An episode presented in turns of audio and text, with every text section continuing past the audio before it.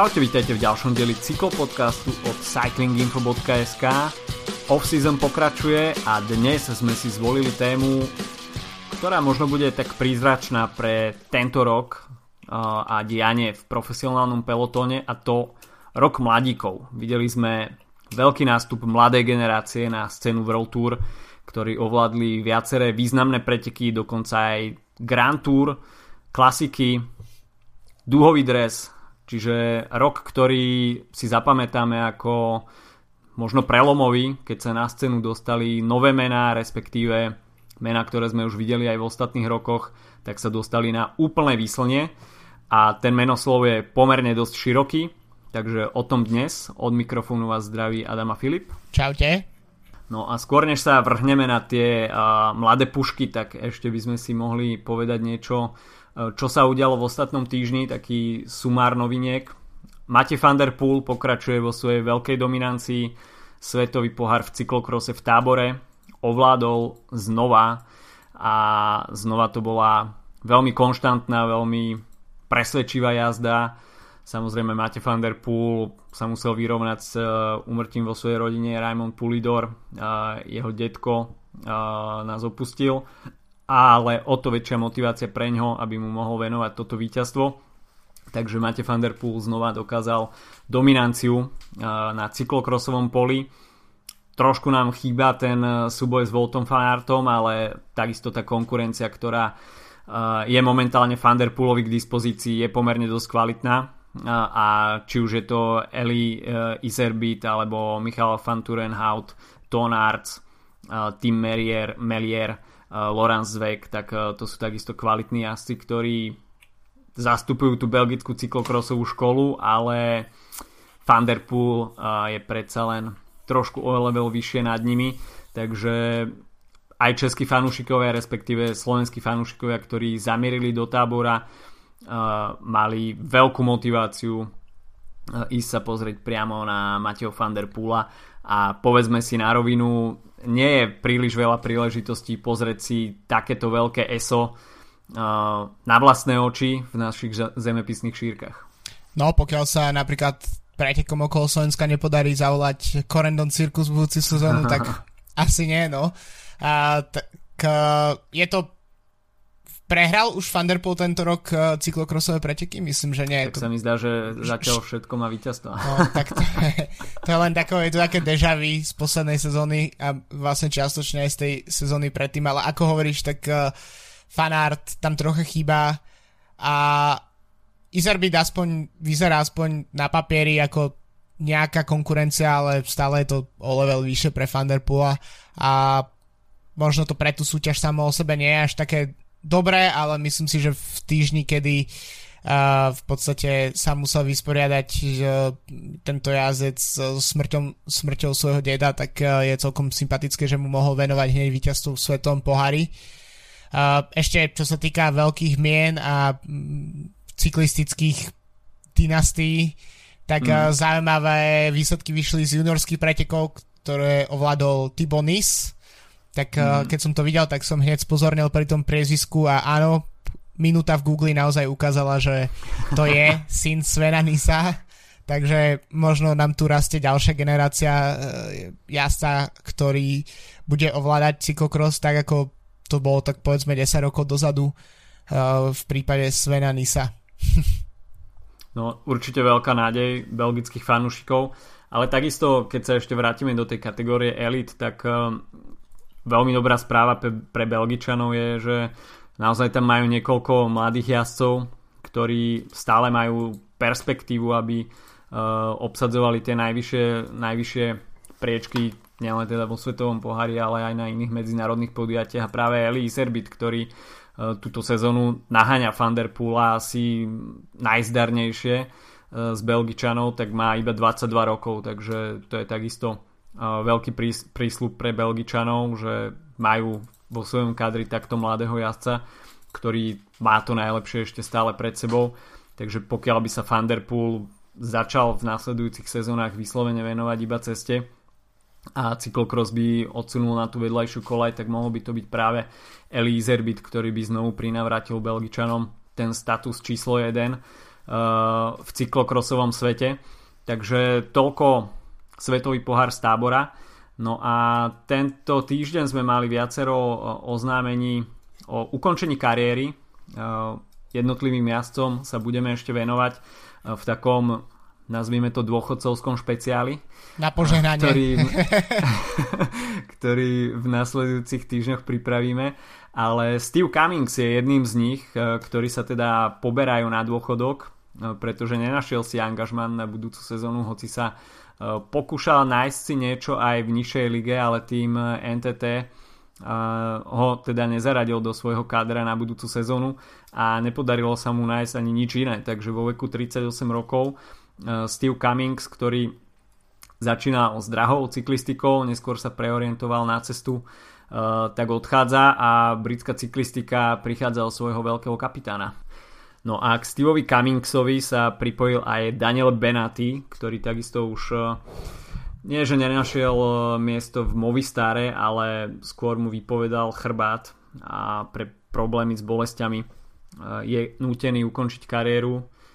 Takisto tam mal nepríjemné zranenie, zlomené stavce, takže to už vo veku 39 rokov takisto dá človeku pocítiť. A nechcem povedať, že to staršie telo, hej, lebo za chvíľu máme tých 39 aj my dvaja možno. Nebude to trvať až tak dlho. Ja už mám dosť veľké zdravotné problémy aj po 30-ke teda, takže popravde. Ja keď som mal 30, tak kolega mi hovoril, že vieš, aké je tajomstvo 30-tníkov? No. Že keď sa ráno zobudíš a nič te neboli, tak si mŕtvý. Tak no. ja som to kedysi počul, ale počul som to ako tajomstvo 50-tníkov. Takže... Podľa mňa to s dobou sa, vieš, posúva. Ja mám teda 30 a povedzme, že pol roka. A fakt, že musím povedať, že ten pol rok je tak sprevádzaný všetkými zdravotnými problémami. Momentálne, ak vám budete mať pocit, že trocha tu nejak ako usrkávam alebo niečo, tak mám fakt veľkú bolesť zubu napríklad a podobne, takže to sú veci, ktoré proste sú normálne, akože život na ibuprofene po 30-ke a to je proste bežná záležitosť. Hej. Chlieb náš každodenný. Hej, ale inak zaujímavé, keď už si spomínal teda aj Cummingsa, tak dnes som práve počúval rozhovor s ním v podcaste Neda Boltinga, britského novinára, ktorý vlastne Cummings tam povedal presne jednu takú tú vec, že jemu sa v podstate celý život nevyhýbali zranenia, ale problém bol ten, že keď mal 30 alebo 25, tak nemal po páde automaticky všetko zlomené. A že teraz už myslím, že Cummings má 38, ak sa nemýlim. A znamená to, že teraz keď spadne počas pretekov napríklad, tak väčšinou to prináša nejakú zlomeninu a niekoľko týždňov mimo bicykla a potom je veľmi ťažké naháňať tú formu späť a získať ju, aby sa v takom veku vrátil na tú úroveň, na akej bol predtým. Takže to je, možno v tom spočíva, neviem, aj to čaro Valverdeho, že v podstate, ok, tiež mal za sebou dosť hrozostrašnú nehodu na Tour de France v 2017 pri štarte v Nemecku, ale dokázal sa z toho vystrabiť. Ale inak sa mu väčšinu tejto časti kariéry takéto zranenia vyhýbajú, tak možno aj to je jeden z dôvodov tej jeho dlhovekosti. Tajný recept Valverdeho na dlhovekosť. Okay. No keď sme pri Španieloch a premostíme rovno aj k téme mladíkom, tak tým INEOS podpísal do svojich radov Carlosa Rodrígueza, čo je 18-ročný mladík, ktorý jazdil za tým Cometa Development Team, čiže to je tým, ktorý má na starosti Alberto Contador, a práve tuto sa združujú veľmi talentovaní mladíci. Tým INEOS si teda podpisuje ďalšieho možno veľmi významného mladíka, to ukáže ďalšia sezóna, a takto mladý jazdec opäť preskakuje tú kategóriu do 23 rokov a rovno si to mierí k profikom do World Tour. Takže INEOS pokračuje v tejto politike nákupu veľmi mladých talentovaných jazdcov. No a uvidíme, že či bude nasledovať kroky Egana Bernala alebo dajme tomu Remka Evenepoela, ako sme mali možnosť vidieť túto sezónu. No a týmto sa definitívne teda dostávame k téme rok mladých jazdcov. Videli sme viacero dýchberúcich predstavení, či už na poli jednorazoviek alebo na poli Grand Tour týždňových etapákov. Veľkým challengeom a orieškom na rozlúsknutie bol tento rok Remco Evenepoel, ktorý bol prezentovaný ako obrovský talent a v podstate po majstrovstvách sveta v Innsbrucku, keď predviedol bezchybnú jazdu, či už teda v individuálnej časovke alebo aj v pretekoch s hromadným štartom, kde absolútne deklasoval ten zvyšok štartového pola, ho podpísal Patrick Lefevre. Samozrejme bola to veľmi logická voľba, belgický jazdec do top belgického tímu, určite obrovská reklama a prísľub pre Wolfpack Patricka Lefevra. A tento rok naozaj potvrdil to, že to očakávanie, ktoré sa do Remka Evenepoela dávalo, bolo opodstatnené a Remko predvedol perfektnú sezónu. V podstate, ty si to už hovoril aj viackrát, stal sa vôbec prvým jazdcom, ktorý podpísal profesionálny kontrakt a jeho ročník narodenia je rok 2000, takže narodil sa už teda v 3. tisícročí. 19 rokov a ten svoj debut zažil už na Vuelta San Juan Internacional, čiže preteky v Argentíne, kde si veľmi dobre počínal aj v individuálnej časovke a nakoniec sa mu podarilo získať dres pre najlepšieho mladého jazdca. A takisto sa mi veľmi páči ten prístup k Remkovi Evenepoelovi, že napriek tomu, že vstupoval na tú pôdu v World Tour už dajme tomu s nejakým takým tým hypom, a aj to predsezónne mediálne dianie sa veľmi točilo okolo jeho mena a bol veľmi žiadaným artiklom na tom poli rozhovorov a článkov a jednoducho počas dajme tomu off-season sú takéto témy veľmi žiadané, tak že ostal pevne nohami na zemi, rovnako sa takto zachovali aj v tíme a jednoducho neodpálili ho rovno na to pole Grand Tour, dajme tomu, a motal sa v tom prostredí týždňových etapákov, jednorázoviek, že jednoducho nebolo tam robené nič na silu, že OK, tak ukáž sa nám rovno na trojtýždňovom etapáku,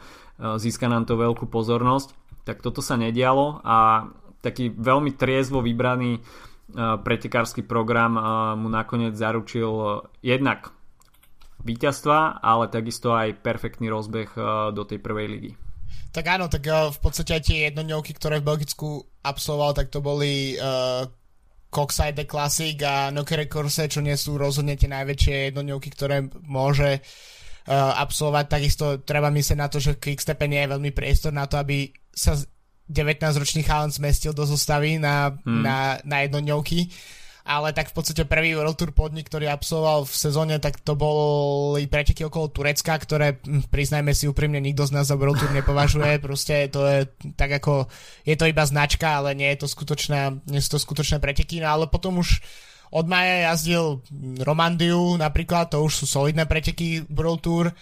No a potom zlomilo sa to všetko podľa mňa tak práve v okolí povedzme, že Tour de France, na ktorom samozrejme teda neštartoval, ale po ňom dostal príležitosť v oveľa väčších pretekoch, možno neviem, či to bolo od začiatku tak plánované, ale tak to je v podstate prvé veľké víťazstvo v kariére, ktoré naozaj má že galaktický rozmer v tom jeho veku. Tak to bolo víťazstvo v auguste v klasike San Sebastian hneď po Tour de France vlastne, kde odišiel celému polu, možno to pole si myslel, že to nie je úplne veľká hrozba, že to proste ho nechali odísť, no ale on tu ukázal tie svoje časovkárske vlastnosti a dokázal to dojsť do cieľa a vo veku 19 rokov a asi 7 mesiacov si proste pripísal víťazstvo na jednom z najväčších podnikov jednodňových v sezóne, tak to je obrovská vec. Rozoberali sme to podľa mňa už aj v tom čase, keď sa to stalo. v zápäti 5 dní na to vyhral európsky šampionát v individuálnej časovke, čo bola tiež riadna bomba a tiež to bolo pomerne suverénne víťazstvo. No a v podstate myslím si, že dovtedy sme podľa mňa boli presvedčení o tom, že tento jazdec ukáže svoj talent aj v tej seniorskej kategórii, pretože už mal na jare, teda v júni vyhral celkovo Balois okolo Belgická preteky, takisto si pripísal víťazstvo na tom novom talianskom podniku Adriatica Ionica, ale stále to sú proste tie menšie preteky, ako sme sa bavili. Ja v podstate prvýkrát, keď som ho mal možnosť vidieť v televízii počas prenosu, keď som si naozaj všimol, že výkony Remka Evenepoela, tak to bolo paradoxne počas Hammer Series, kedy tam počas podniku v Limburgu hneď v prvej etape zbieral jeden bod za druhým a v podstate tiež som to možno ešte nebral až tak úplne vážne, ale myslím si, že po San Sebastiane už to naozaj nemohol nikto ignorovať a v podstate potom zápätí odjazdil napríklad aj kanadské jednodňovky, hoci bez nejakého väčšieho úspechu, hoci v jednej z nich bol tuším v takom neskorom úniku, ak si dobre pamätám. No a zaklincoval tú sezónu tým druhým miestom na majstrovstvách sveta v časovke za Rohanom Dennisom, čo je naozaj veľká vec. No ale otázka teraz je, že či Remco Evenepoel vo svojich 19 rokoch docelil, že povedzme, že je blízko toho vrcholu svojich síl, alebo či teda má tam ešte kde sa hýbať dopredu. Myslím si, že väčšina ľudí určite povie, že sa má kde pohnúť dopredu. Predsa len tých 19 rokov je málo, ale keď som vlastne dosť veľa čítal k týmto témam mladých jazdcov, ktorí vstupujú do World Tour, tak jeden z problémov práve spočíva v tom, že niektorí proste v tej kategórii napríklad U23 alebo v juniorskej sú proste vyspelejší ako iní, pretože dosiahnu proste ten, napríklad ten fyzický vývoj, dosiahnu ten limit skôr a potom už sa teoreticky nemajú až kam posúvať a preto sa dosť často stáva, že napríklad jazdci, ktorí majú skvelé výsledky v seniorskom veku, teda v dospelom veku, tak napríklad neboli vôbec tak výraznými jazdcami ako U23-kári alebo juniori. Takže vlastne teraz je otázka, že kde je vlastne ten Evenepoelov limit a myslím si, že ale na odpoveď na to môžeme hľadať ešte najbližšie 3-4 roky, pretože ešte stále povedzme v roku 2022-23 stále bude ešte veľmi mladým jazdcom, aj keď už s veľkými skúsenostiami, ak teraz mu nič nedá Bože nepreruší jeho kariéru. Takže to je podľa mňa veľmi zaujímavé a ešte ak sme pri tom podpisovaní zmluv veľmi mladých jazdcov, tak ako si hovoril, v podstate Evenepoel odštartoval trend, ktorý sa zdá byť celkom realistický. Ako si už spomínal, INEOS podpísal mladého španielského jazdca a takisto do World Tour smeruje Quinn Simmons, ktorý tento rok vyhral juniorský svetový šampionát alebo štvrtý v časovke a ten má regulárnu zmluvu s World Tour týmom Trek Segafredo na budúcu sezónu, takže som tiež veľmi zvedavý, že napríklad ako sa prejaví tento americký talent, ktorý mimochodom, ak sme pri tej telesnej výslosti, tak má väčšiu bradu vo svojich 18 ako ja vo svojich 30, takže je to celkom inšpirácia. No, späť k tomu Evenepoelovi ešte. Tak OK, tá polemika, či ešte môže nejakým spôsobom výraznejšie rásť, je na mieste, ale tu si treba takisto uvedomiť, že Remko začal bicyklovať naozaj veľmi neskoro. On do nejakých 15 rokov alebo koľkých hrával futbal za Anderlecht Brusel. Takže tam ten vstup na to cyklistické pole bol veľmi neskorý a veľmi dobrým príkladom môže byť dajme tomu Primož Roglič alebo Michael Woods, ktorí takisto začali bicyklovať až výrazne po 20-ke a v podstate až v priebehu niekoľkých sezón dokazujú alebo vykazujú ten strop výkonnosti.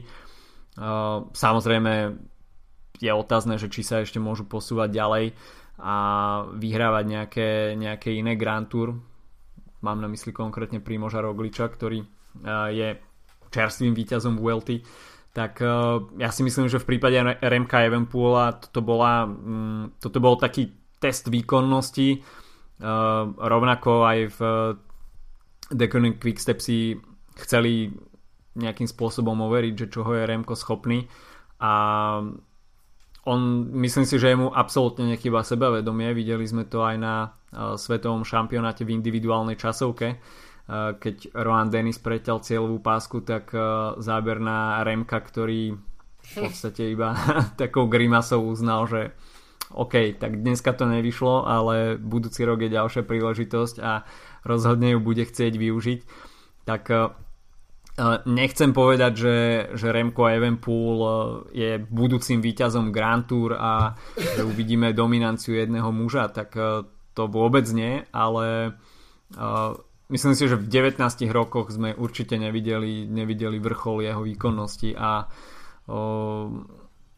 určite sa bude výkonnostne ešte posúvať a určite to naznačuje aj to, že nie je nejakým spôsobom v úvodzovkách opotrebovaný, že by bicykloval, dajme tomu, od úplne útleho detského veku, tak sú tam takisto rizika, že pokiaľ sa človek do toho oprie úplne naplno, tak sa môže nejakým spôsobom odpáliť a zažije ten vrchol veľmi, veľmi skoro a potom už bude iba stagnovať. Na druhú stranu si myslím, že toto asi majú v Deceuninck Quick-Step úplne pod kontrolou a tí asi sú natoľko monitorovaní a sledovaní, že naozaj v rukách takých profikov vo World Tour asi ťažko očakávať, že by ho nejakým spôsobom uvarili ako mladého chalana a tým by sa nejak zastavil jeho výkonnostný rast. Takže ja si myslím, že Remco Evenepoel budúce roky bude určite napredovať. Určite sa nedá čakať, že ďalšiu sezónu vystrelí do úplnej stratosféry a bude poražať ostatných. Tá konkurencia je natoľko široká, natoľko kvalitná, že možno zažije horšiu sezónu ako tento rok, pretože predsa len videli sme to už vo viacerých prípadoch, nejaký spôsob toho podcenenia tam býva pri jazdcoch, ktorí sú menej známi, a Remco Evenepoel bude budúci rok už etablovaným jazdcom v podstate po jednej sezóne, takže už sa mu bude unikať o niečo ťažšie. Jazdci si už na neho budú dávať väčší pozor a už bude mať tú nálepku jednoducho cyklistickej superstar a tých víťazstiev možno príde menej, možno tá výkonnosť stupne o niečo ešte viac a bude sa mu vyťaziť jednoduchšie. To je naozaj veľká polemika, ale ja si myslím, že ten rast rozhodne pôjde ešte nahor. Určite, tak ono zase, ak by sa to aj zastavilo, tak stále myslím si, že budeme mať nadlho jazdca, ktorý bude nejakým spôsobom výrazný, možno, ako hovoríš, nebude to možno Grand Tour jazdec alebo jazdec, ktorý bude dennodenne vyhrávať klasiky, ale určite tam je nejaký priestor, kde sa môže pokojne orientovať, či už napríklad na tie časovky, ktoré vzdialne mu teda idú bezchybne, na to, že vlastne na to vôbec nemá fyzické predpoklady svojím spôsobom. Keď si vezmeš, tak je to borec, ktorý má 1,71 m a 61 kg podľa štatistik z minulej sezóny, tak to keď si predstavíš takého Toma Dumolana v porovnaní s ním, tak to je úplne iný druh človeka v podstate. takže to tiež môže byť ešte celkom zaujímavé, ale myslím si, že Quicksteps neplánuje Evenepoela poslať na Grand Tour ani túto sezónu, teda respektíve sezónu 2020, a si je dobre vedomý toho, že treba ešte jazdcov trocha šetriť.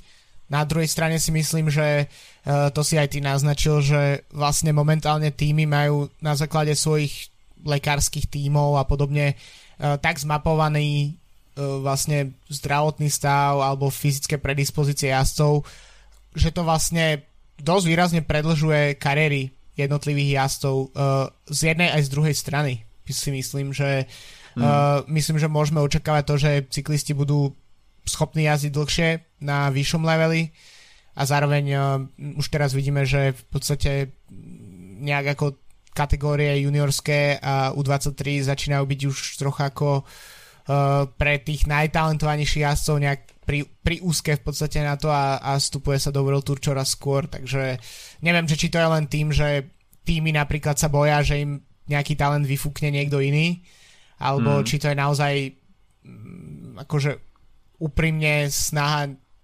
priniesť tie skúsenosti tým jazdcom čo najskôr, ale rozhodne to je trend, ktorý je viditeľný.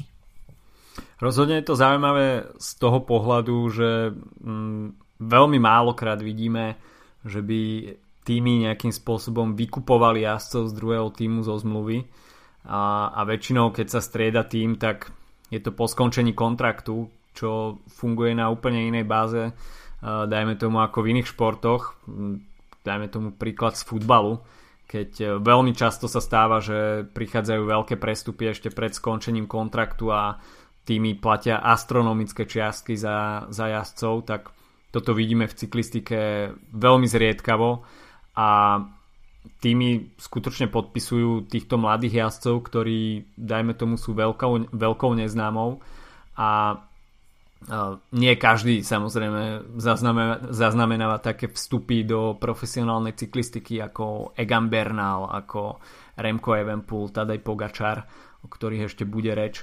Tak skutočne je to veľké riziko a pri tých možnostiach v niektorých tímoch veľmi oklieštených, ktoré majú finančné možnosti samozrejme k dispozícii, tak je skutočne aj taká dosť veľká dávka odvahy podpisovať jazdcov, ktorí vstupujú ako úplní nováčikovia na tú pôdu World Tour a venovať im priestor. Samozrejme môžu byť veľkým prísľubom pre tým, ale v podstate pri podpise dvojročnej zmluvy je to často možno aj taký výkrik do tmy, že OK, dáme mu priestor, ale stojí nás to určité prostriedky a je to investícia do neznáma, môže sa nám to vyplatiť, nemusí a pokiaľ nám aj po 2 rokoch s ním skončí kontrakt, vychováme z neho veľkú hviezdu, tak nemusíme mať z toho nič, pretože odíde zadarmo do nejakého iného týmu, takže takéto antré do World Tour týmu v takto mladom veku môže byť pre takýchto jazdcov, je to určite veľká škola, ale pre týmy, ktoré investujú do týchto jazdcov nemalé finančné prostriedky a ponúknú im priestor na pretekanie v tej najvyššej lige, to je veľká neznáma a takisto v podstate s nejakým nulovým ziskom. Hej, tak to je vlastne zaujímavé a myslím si, že by mnohým tímom vlastne pomohol ten systém, ako funguje vo futbale, že ty sa vo futbale vyznáš trocha viac ako ja, ale pokiaľ viem, tak to funguje, takže napríklad tímy, ktoré vychovali si nejakých jazdcov, teda futbalistov, hráčov, tak dostávajú z ďalšej zmluvy nejaké percentá, povedzme, ako materský klub napríklad. Toto v cyklistike nefunguje, ale napríklad dobre to má vymyslené legendárny Gianni Savio, šéf týmu Androni Giocattoli, ktorý teda má skauta na objavovanie mladých kolumbijských jazdcov, tých podpisuje potom na dlhodobé zmluvy a keď príde veľký tím, ako bolo v prípade Egana Bernala, ktorého teda vykúpil tým Sky vtedajší, tak vlastne musel vykúpiť zo zmluvy a tým pádom získal nejaké aspoň finančné náhrady za toho jazdca.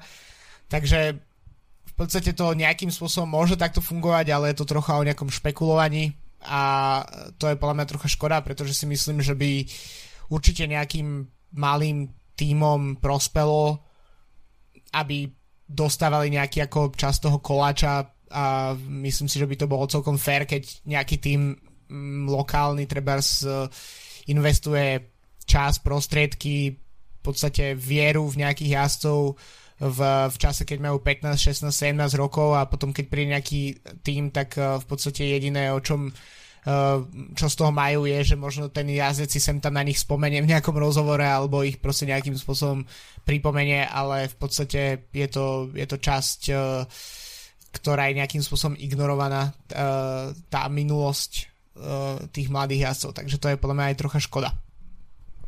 No, mohli by sme sa presunúť k ďalšiemu jazdcovi, ktorý veľmi oslnil túto sezónu a v v podstate sa nám pripomenul viac menej v tej druhej polovici, aj keď mal takisto skvelé výsledky na jar.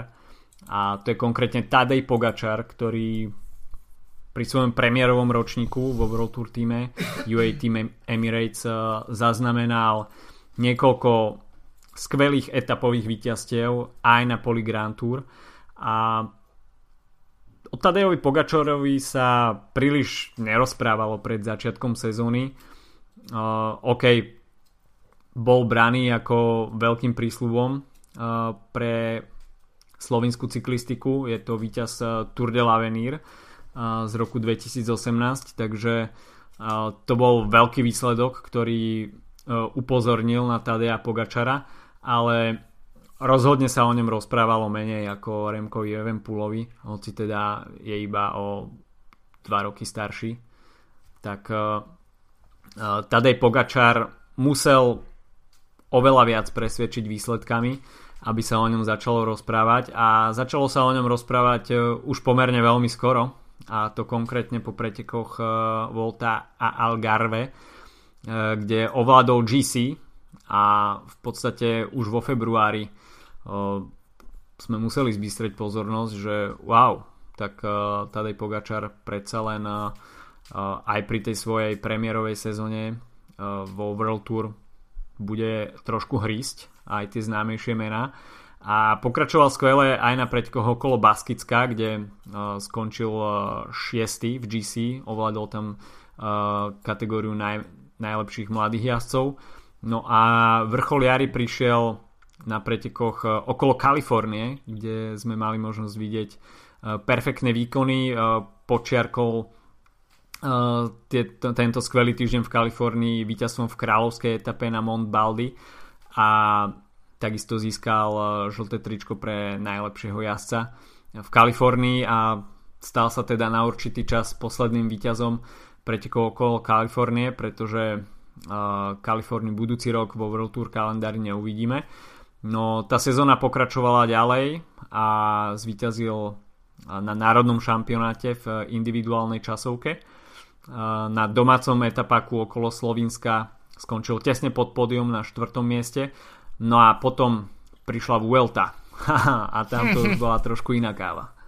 Tak myslím si, že jedna vec je, že to bolo pre Slovincov prvýkrát, čo ich jazdec vyhral Grand Tour v podobe Primoža Rogliča, ale myslím si, že Pogačar mu trošku ukradol z tej pozornosti možno, pretože to bola naozaj, to bolo veľké slovinské predstavenie v Španielsku.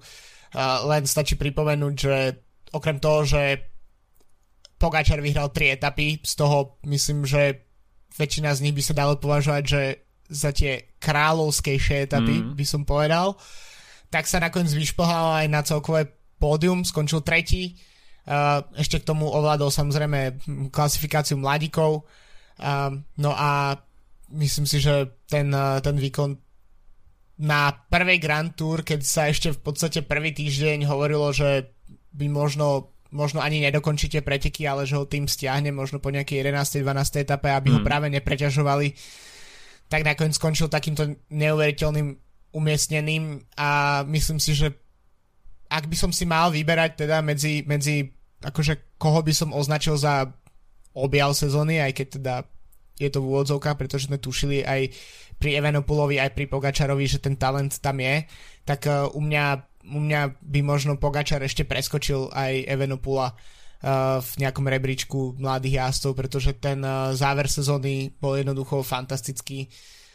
A takisto vyhral proste etapy, na ktoré sa vynikajúco pozeralo, a myslím, že tá posledná, to bola 20. etapa, tam si lajsol taký unik, že v podstate sa iba riešil, že či teda bol pustený, ale skôr si myslím, že proste nikto už nemal v 20. etape toľko síl v nohách, aby dokázal Pogačara regulérne stíhať.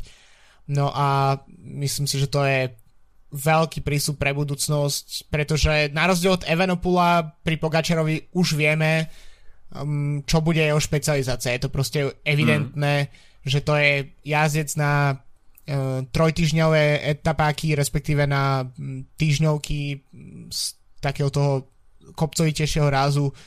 Zatiaľ čo Evenepoel je ešte tak ako z otáznik, že kde vlastne môže byť jeho uplatnenie najsilnejšie, tak myslím, že Pogačar už toto má za sebou a je úplne evidentné, že proste je to vrchár par excellence, ktorý dokáže zázniť pomerne solidnú časovku a tým pádom je proste absolútny materiál na to, aby v priebehu najbližších pár rokov vyhral niektorú z Grand Tour. Ja som sa pred pár dňami dostal úplnou náhodou na oficiálnu stránku Tadeja Pogačara a má tam svoje vlastné logo, kde je vlk, ktorý drží v papuli ako keby kazetu bicykla a je to tam doplnené o také krídla a potom v popise to tam aj vysvetľuje, že prečo také logo. Je tam takisto aj fotka z jeho úplne prvých pretekov, kde ten bicykel pôsobí úplne monštruózne na jeho fyzické rozmery a on začal pretekať proti vôli svojho otca. Išiel na svoje prvé preteky a inšpiroval ho jeho starší brat, ktorý začal pretekať v týme Rogo Ljubljana, kde potom Tadej Pogačar aj prestúpil a pretekal za tento slovinský tím. Takže je to produkt tej slovinskej školy a vôbec nie je prekvapením, že práve po ňom siahol tým UAE Emirates, ktorý má veľké slovinské zázemie. A takže Tadej Pogačar, ako si hovoril, možno ešte predčil Remka Evenepoela v tých výkonoch túto sezónu a dá sa považovať za taký objav roka.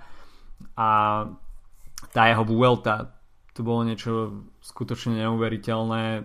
Jednak tie 3 víťazné etapy, tak to je už bravúrny výkon sám o sebe, ale tú druhú polovicu Vuelty štýl, akým jazdil, veľmi agresívne, veľmi, veľmi útočne a najmä presvedčivo. Hovorilo sa o tom, že tým ho stiahne a nebude ho nejakým spôsobom vysilovať, trápiť, ale práve opak bol pravdou a v podstate v tom 3. týždni bol práve on tým najsilnejším jazdcom a veľmi presvedčivé víťazstvo a skutočne ten únik v 20. etape, tak to bolo niečo fenomenálne. Jazdec, ktorý má 21 rokov, že si trúfol vôbec na niečo takéto, takže takisto ten panaš efekt mu vôbec nechýba a v týme UAE má zmluvu ešte na ďalšie 4 roky, takže tam si takisto veľmi dobre uvedomujú jeho kvality a Tadej Pogačar má istú zmluvu na ďalšie 4 roky s World Tour tímom. Otázne bude, aká bude tá jeho pozícia v týme na budúci rok, pretože už samozrejme aj tie očakávania budú o niečo vyššie a odchádza takisto Dan Martin z týmu, takže bude to veľmi zaujímavé sledovať a Tadej Pogačar teda rozhodne jazdcom, ktorého sa oplatí sledovať aj na budúci rok. Na Pro Cycling Stats už má napísané na budúci rok v programe Giro d'Italia, takže bude veľmi zaujímavé sledovať, ako si bude počínať aj na talianskej Grand Tour. Samozrejme stále má iba 21 rokov, takže pri tej konkurencii v tom GC poli, ktoré máme možnosť vidieť, nemožno očakávať hneď, že bude atakovať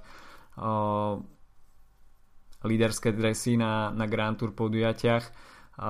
Samozrejme takisto Vuelta je o niečom inom ako Giro a Tour.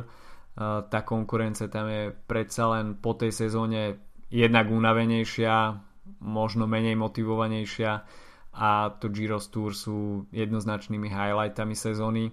Vuelta je už v o niečo uvoľnenejšom duchu, ale tým teda rozhodne nechcem uberať z prestíže pódia na Vuelte a najmä po takto dominantnom výkone s 3 víťaznými etapami a v takto mladom veku. Takže Tadej Pogačar, klobúk dole pred tým, čo predviedol túto sezónu a určite sa tešíme na ďalšie výkony, ktoré nám prinesie v roku 2020. Určite, tak títo dva jazdci sú podľa mňa, že jednoznačne sa nedali vynechať zo žiadneho prehľadu tých mladých jazdcov túto sezónu. A tretí jazdec, ktorému by sme sa mohli venovať, tak to je asi Egan Bernal, nie? Myslím si, že je celkom zaujímavé, že v prehľade mladých jazdcov až na 3. mieste hovoríme o víťazovi Tour de France, ale tak od Bernala sa to nejak tak viac menej čakalo. Už mi príde, že vo svojich 23 rokoch, ktoré bude mať v januári, takže to už vôbec nie je taká kategória ako Evenepoel. A pritom ešte ten biely dres môže získavať ešte niekoľko rokov. No ale čo k tomu viac povedať, tak víťazstvo na Tour de France v kategórii mladík, teda ešte v bielom drese, kto bol naposledy? Jan Úrich možno? Alebo to bol... Neviem, to je jedno. Museli by sme načrať do tabuliek. Hej, ale tak je to niečo neskutočné ešte špeciálne vyhrať v týme, kde podľa hierarchie jasne by nemal byť lídrom. Všetko sa trocha v tej sezóne zmenilo po tom páde Chrisa Frooma, ktorý zmenil v podstate podľa mňa nepriamo takto zmenil v podstate celé smerovanie zvyšku sezóny pre mnohých jazdcov, nielen jeho tímových kolegov, ale aj konkurentov. Ale v podstate prvýkrát túto sezónu, kedy sme naozaj mali možnosť vidieť Bernala jazdiť prvú ligu, tak to bol Paríž Nice v marci, kedy tam spolu s Kviatkovským a Lukom Rovom si v pohode delili peloton v bočných vetroch.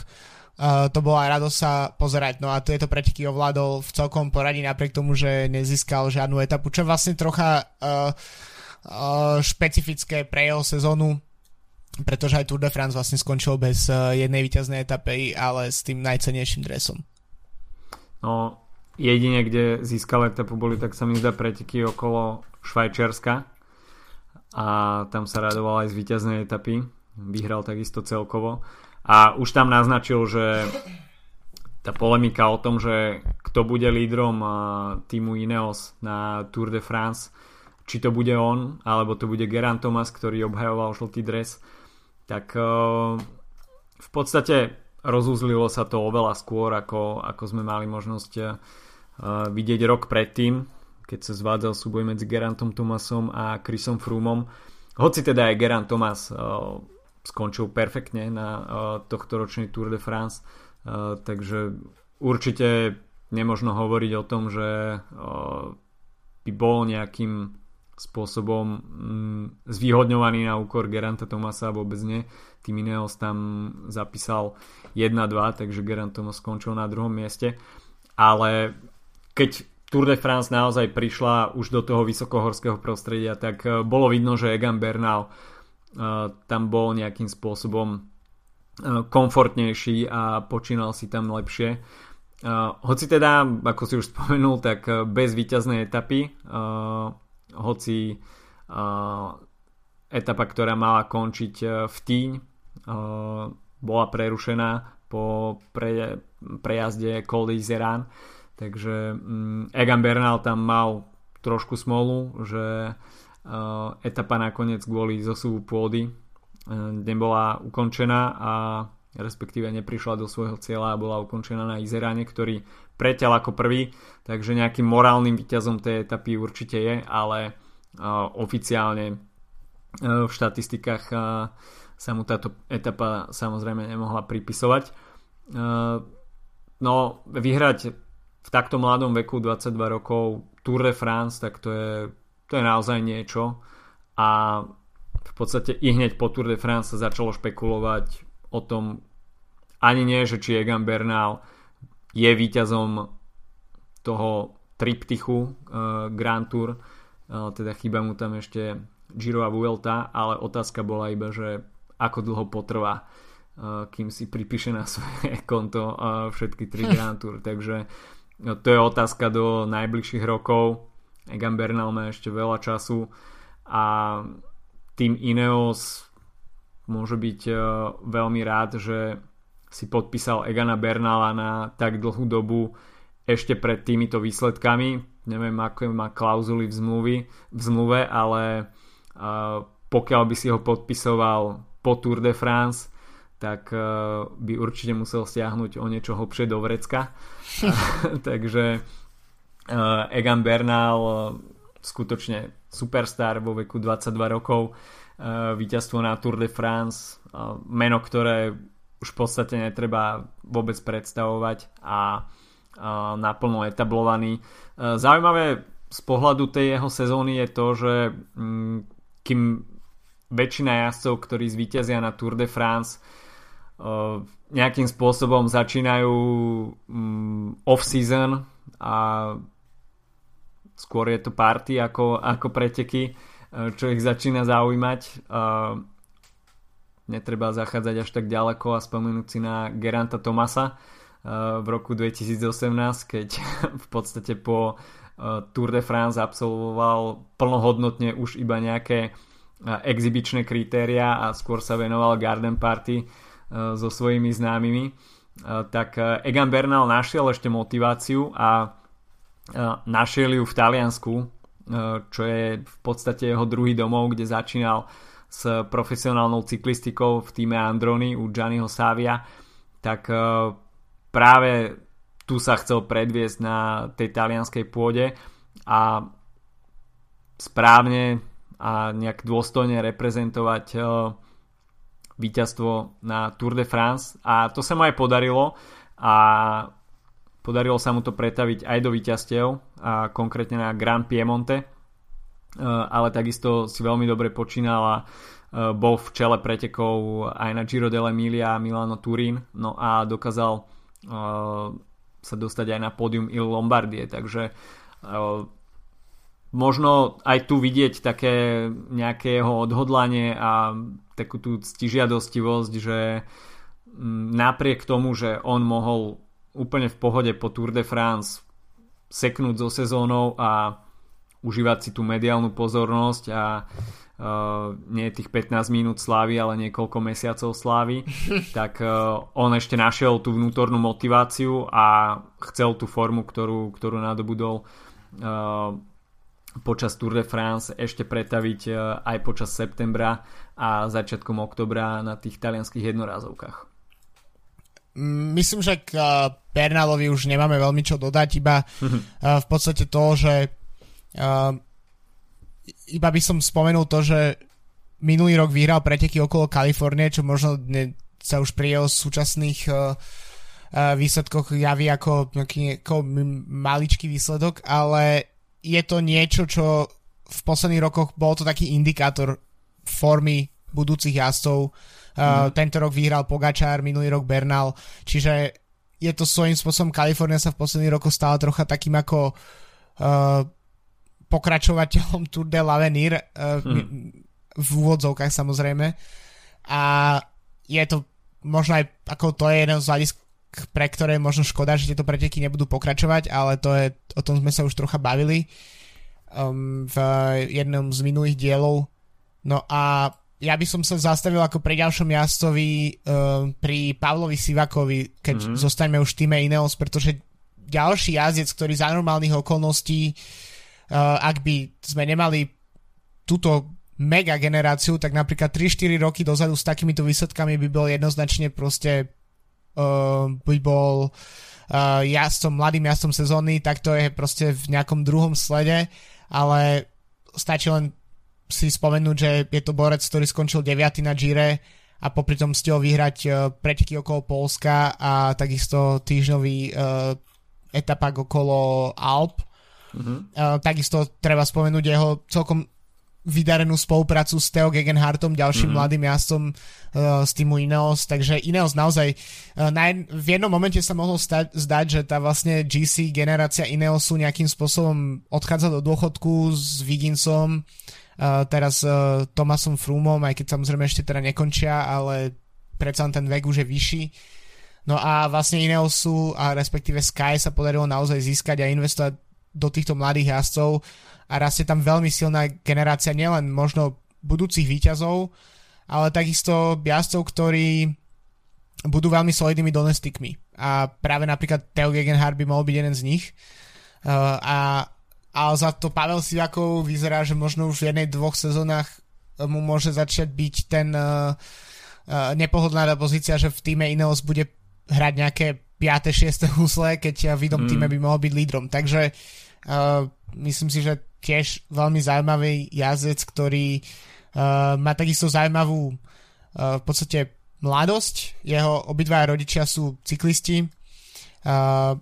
On je Rus, ale v podstate celý život žil v Taliansku. Myslím, že sa narodil v Taliansku a vyrastal vo Francúzsku. Mm-hmm. Takže je to taký ako skutočne európsky jazdec, nie len teda ruský, a je v podstate si až v dospelosti v podstate vybral, že bude reprezentovať Rusko, pretože mal aj iné možnosti.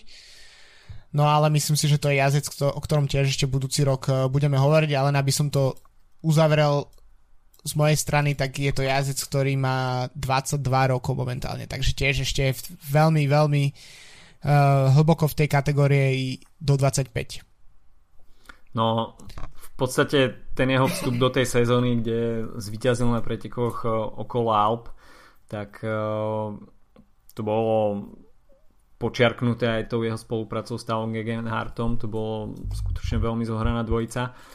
No a potom prišlo Giro, kde sa stal nie tak úplne očakávaným lídrom a tým Ineos tam musel veľmi improvizovať po vypadnutí Gerainta Thomasa. Bolo to aj cítiť, že tým Ineos je na Gire trošku stratený, ale nakoniec toho bola pozícia v top 10, čo nie je úplne na zahodenie. Hoci teda na Ricarda Carapaza tam Pavel Sivakov stratil takmer 9 minút, ale za daných okolností v týme Ineos asi sa nedalo očakávať nič viac a v podstate to Giro zvládol Pavel Sivakov s odsťou, nazvime to tak. No ale veľké predstavenie bolo na pretekoch okolo Polska, tak tam si to tým Ineos veľmi skúsene postrážil. Pavel Sivakov tam nemal absolútne žiadne problémy. Hoci teda tie preteky sa možno od začiatku nevyvíjali úplne podľa predstav, ale ako náhle sa preteky presunuli do Tatier, tak Pavel Sivakov tam nemal absolútne žiaden problém a spoločne s týmom Ineos si tam dokázal postražiť to prvé miesto. Čiže druhá sezóna v Grand Tour a veľmi podarené vystúpenia na viacerých podujatiach, takisto Giro d'Italia celkom dobre zvládnuté, takže pre Pavla Sivakova možno bude budúci rok nastávať tá otázka, že čo ďalej, pretože v týme Ineos je jednoznačne pretlak jazdcov, ktorí budú jazdiť na Grand Tour na GC, a pokiaľ by on mal vyššie ambície na Grand Tour, tak v týme Ineos si ich asi ťažko naplní a má zmluvu ešte na budúci rok, takže budúci rok asi bude riešiť tú dilemu, či ostať v týme Ineos možno za lepších platových podmienok, alebo sa presunúť do nejakého iného týmu, kde dostane oveľa väčšie šance presadiť sa na tom Grand Tour poli. Takže uvidíme, že čo pre ňo priniesie rok 2020 a pre aký tým sa nakoniec rozhodne. No ešte ďalšie mená, ktoré by sme mohli spomenúť, tak Sergio Higuita v týme Education First, ktorý takisto patrí do tej kolumbijskej cyklistickej školy, ktorá momentálne zažíva veľký boom. A Sergio Higuita začal sezónu takisto celkom podarenými výsledkami, dostal sa do top 10 okolo Andalúzie, takisto v portugalskom etapáku Alentejo. No a potom prišla Kalifornia, kde veľmi dobre sekundoval Tadejovi Pogačarovi. No a to treba pripomenúť, a myslím, že už sme tu už hovorili, že to boli jeho prvé preteky v drese IF Education First, pretože sezónu začal v Fundación Escaudi a až od 1. mája vlastne nastúpil oficiálne do IF Education First, teda do World Tour, Je to jazdec, ktorý tiež má len 22 rokov a hneď vo svojich prvých pretekoch v podstate dopadol tak, ako dopadol s druhým miestom na pretekoch okolo Kalifornii, s druhým miestom v etape na Mont Baldy za Tadejom Pogačarom. A to tiež ukázalo nejaké smerovanie, ktoré podľa mňa bolo počiarknuté jednoznačne tou víťaznou etapou na Vuelte v koncom sezóny.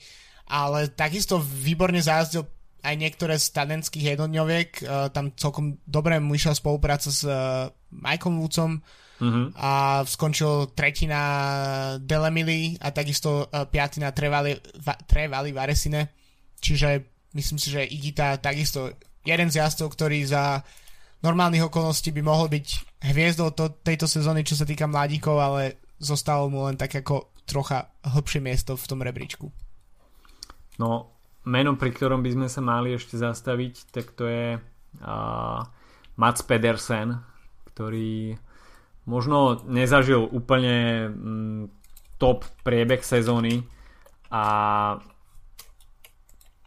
v podstate nebyť majstrovstiev sveta, tak asi by sa o ňom až tak nerozprávalo. A je to samozrejme klasikár a pokiaľ sa ti nepodarí jar, tak tá sezóna sa dá už iba veľmi ťažko napraviť k lepšiemu a zostáva už iba veľmi málo príležitostí na zlepšenie si reputácie a práve Matsovi Pedersenovi vyšiel ten samotný záver sezóny.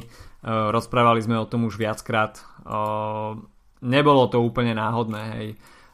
Mats Pedersen nie je úplným nováčikom v tom World Tour poli a je to druhý muž okolo Flámska z roku 2018, takže už minulý rok na seba uputal veľkými výsledkami.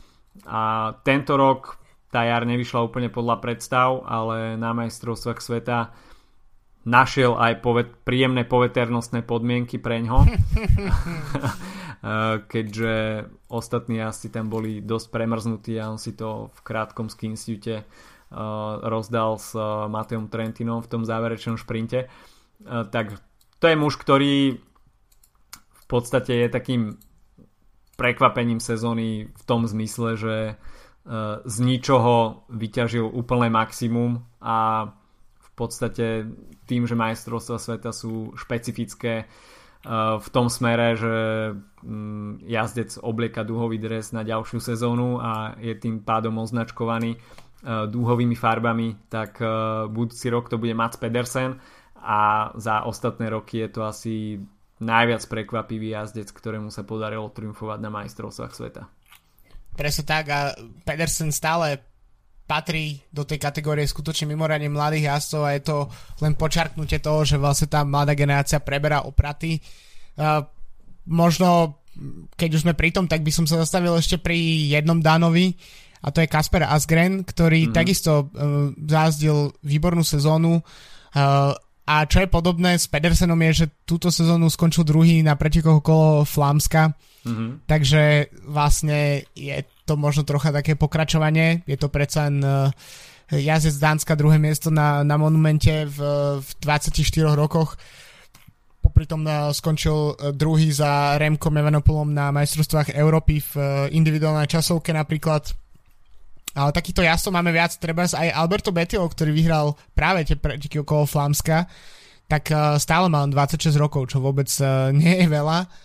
A ešte k takým tým úplne mladým jazdcom a bývalým majstrom sveta, tak by som sa zastavil ešte pri Markovi Hiršim, ktorý je minuloročný majster sveta, teda z Innsbrucku v U23-kách. A ten tiež celkom solidnú sezónu absolvoval, ktorú podľa mňa počiarkol najmä tým, že skončil tretí na klasike San Sebastián, čiže to bolo len potvrdenie toho mladíckého pódia s Evenepoelom. Takže to je ďalší jazdec, ktorý podľa mňa v najbližších rokoch ho budeme viac vydávať práve po mne v tých ako klasikárskych pretekoch.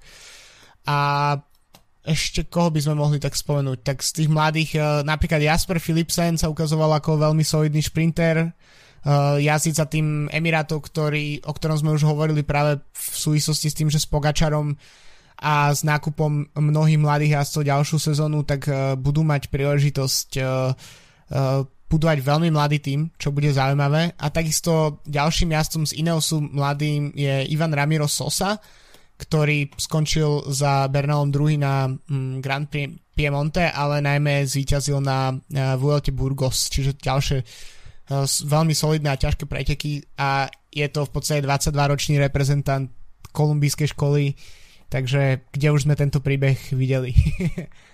No bohužiaľ videli sme aj jeden veľmi smutný odchod mladého jazdca Björga Lambrechta, ktorý takisto spadal do tejto mladej kategórie. Bohužiaľ preteky okolo Poľska sa mu stali osudnými, takže škoda, obrovská škoda, nielen teda po tej ľudskej stránke, ale takisto toho jazdeckého prísľubu do budúcnosti, pretože túto sezónu sa naozaj začal javiť ako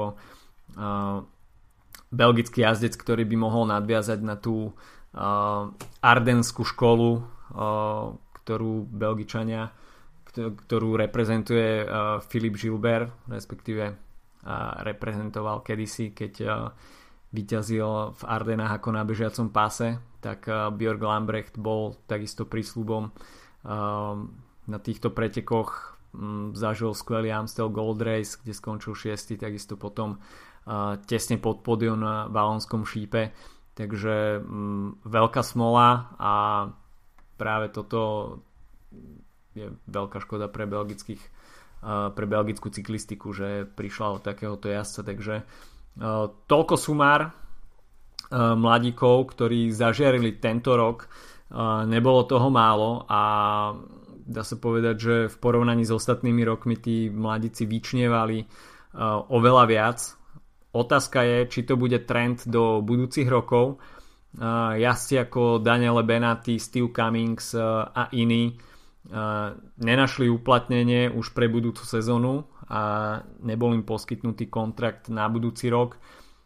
Samozrejme je to aj dôsledok toho, že do popredia sa začínajú tlačiť čoraz mladší jazdci, tá obmena generácie tam jednoducho prichádza a takisto týmy si asi začínajú uvedomovať, že možno investícia do takýchto mladých talentov, ktorí majú celú kariéru ešte len pred sebou, môže priniesť týmu niečo viac ako udržiavanie si tých starých harcovníkov, ktorí majú už Zenit ďaleko za sebou. Tak týmy možno aj po vzore týmu Ineos alebo Quickstepu sa púšťajú aj do častejšieho podpisovania týchto mladých jazdcov a bude to trend, ktorý bude sprevádzať profesionálnu cyklistiku v ďalších rokoch. S tým sa nedá len súhlasiť podľa mňa a asi tým môžeme dnešnú reláciu o mladých jazdcoch ukončiť a celkom sa teším práve na jednu z tých ďalších, kedy sa budeme venovať tomu opačnému spektru a tým jazdcom, ktorí v tejto sezóne tú svoju kariéru ukončili. Určite dôchodcom sa budeme venovať, čerstvým dôchodcom v jednom z následujúcich dielov. Pre niekoho je to zrútenie celého sveta a niektorí jazdci si ťažko nájdu potom uplatnenie v tom bežnom živote, pre niektorých je to štart niečoho nového, vzrušujúcejšieho. Vedel by o tom rozprávať aj Pipo Pocato, ktorý si užíva svoj high life, hashtag maestro aj počas dôchodku. Takže počujeme sa opäť o týždeň, majte sa zatiaľ pekne, čau čau. Čau.